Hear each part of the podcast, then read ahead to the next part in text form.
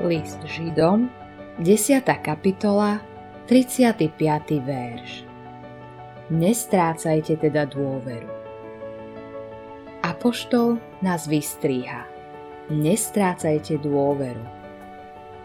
Naša dôvera nie je niečo, čo stratíme náhodou. Je to niečo, čo od seba odhodíme. Niečo, na čo sa už nezameriavame čo už pre nás nie je dôležité. Dôvera sa stáva niečím, čo už nepotrebujeme. Sme ako loď, ktorú unáša prúd, lebo nie je ukotvená.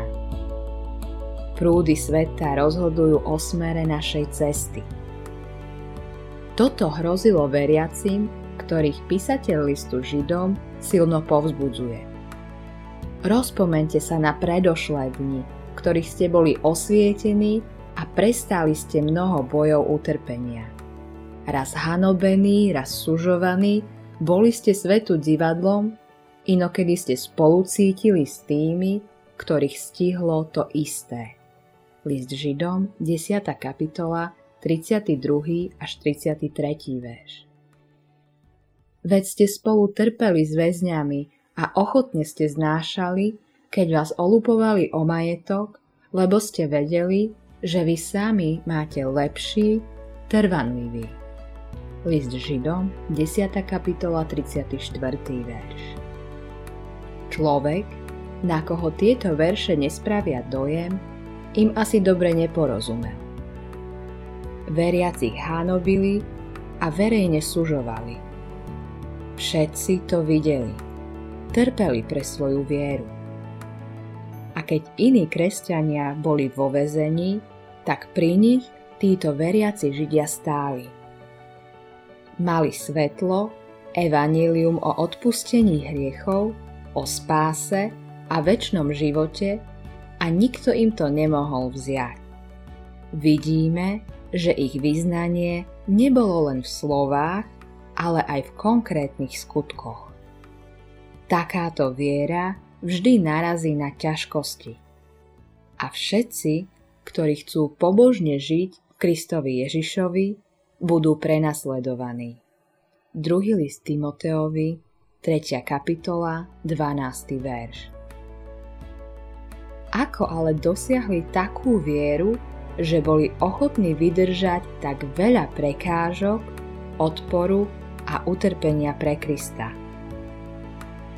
Písateľ listu hovorí, že spasenie, ktoré najprv pán zvestoval, bolo potvrdené tými, čo ho počuli a zároveň aj sám Boh ho potvrdil znameniami, divmi, prejavmi moci a udeľovaním ducha podľa svojej vôle.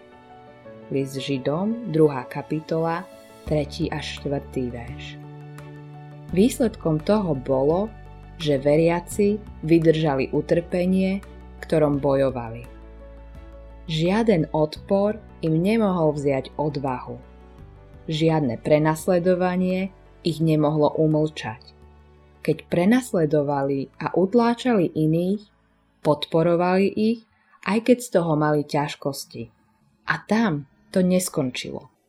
Pozrite, ochotne ste znášali, keď vás olupovali o majetok aké svedectvo. Keby som trochu stratil z toho mála, čo mám, už by som sa stiažoval Bohu, že čo robím zle, čo sa mi to deje. Títo Židia ale mali v srdci takú vieru vo skrieseného Krista, že vlastnili odvahu viery a radosť v srdci, aj keď im brali majetok. Prečo ich ale písateľ listu ešte povzbudzuje, aby nestrácali dôveru, keď toto všetko zvládli? Odpoveď vidíme v 5. kapitole. A stal sa pôvodcom väčšného spasenia, keď prešiel v dokonalosť k dobru všetkých, ktorí ho poslúchajú, keď ho Boh vyhlásil za veľkňaza na spôsob Melchisedeka. O tom by sme mali čo povedať, a to také, čo je ťažko vysvetliť, keďže ste zleniveli počúvať. List Židom, 5. kapitola, 9. až 11. verš. Ale rozpomente sa na predošlé dni, hovorí písateľ. Pripomína im, aké to bolo, ale už nie je. Čo sa stalo? Hlavnou témou listu Židom je Ježiš ako veľkňaz. A práve skrze evanílium o Ježišovi ako veľkňazovi sa prináša Božie kráľovstvo na zem.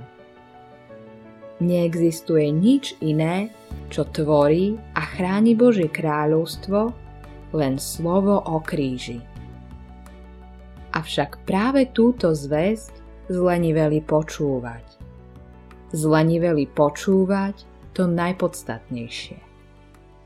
Zväzť Evanielia ktoré hovorí o Spasiteľovi, ktorý trpel za naše hriechy, stal na naše ospravedlnenie a naplnil nás radosťou, pokojom, nádejou a mocou z milosti, tu sa im už nechcelo počúvať.